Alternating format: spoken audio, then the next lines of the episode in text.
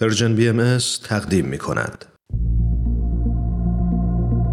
تو این میونه راه عمر یک نگاهی پشت سرت بنداز بهمن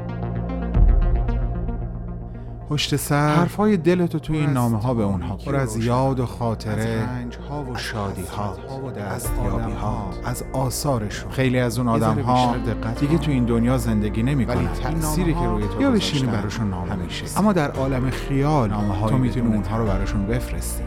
نامه هایی بدون تمر بدون تاریخ.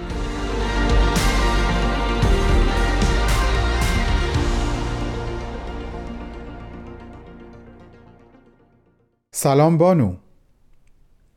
جای تو اینجا بین ما زمینی ها خیلی خالیه. اما برای خودت خیلی خوشحالم که چند سال پیش که خیلی هم ازش نمیگذره آسمونی شدی و حالا دیگه دلتنگ عزیزانت نیستی. عزیزانی که در طول هشتاد و اندی سال که روی این سیاره زندگی کردی همشون رو یکی پشت اون یکی از دست دادی. از دست دادنهایی که بعضیهاش حقیقتا وحشتناک بود و به قول خودت هیچ وقت بعد از اون اتفاق یا اتفاقها زندگیت به حالت عادی برنگشت. بگذریم. سال رفتن الان دقیقا خاطرم نیست. حدود 5 سال پیش بود گمونم. اما روزش رو خیلی خوب به خاطر دارم و حالا در طول نامه برات میگم چرا روز رفتنت به خاطرم مونده؟ خیلی خوشحالم و مهم این هست که الان در عوالم روح همه کنار همدیگه هستین. من از بابت یک تصمیم خیلی خوشحالم بانو. و اون تصمیم این هست که از بین اعضای خانواده نازنینت که یک تعدادیشون خیلی هم مشهور و سرشناس هستن تو رو انتخاب کردم تا مخاطب نامه این هفته باشی. تو ریشه بودی بانو. به اون اندازه که خواهر و برادرت مثل شاخ و برگ یک درخت به چشم اومدن و جلوه کردن شناخته شدن و نامشون ملکه ذهنها و قلبها شد دیده و شناخته نشدی.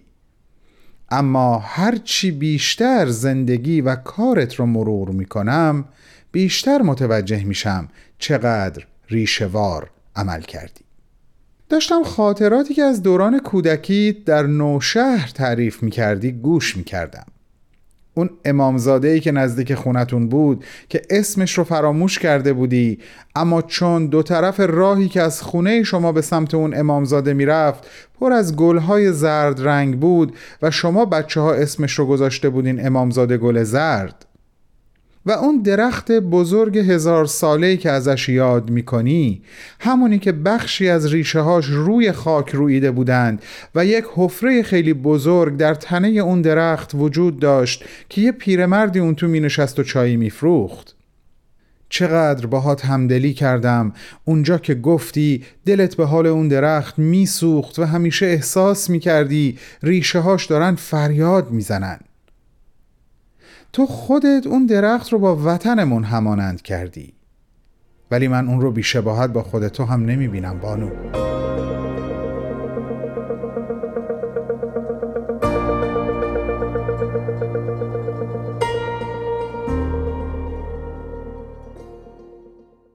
سالهای طولانی از سن دوازده سیزده سالگی نوشتن را آغاز کردن ترجمه کتاب های انگلیسی به فارسی سرودن شعر نوشتن داستان به عهده گرفتن مسئولیت یک نشریه برای سالهای طولانی.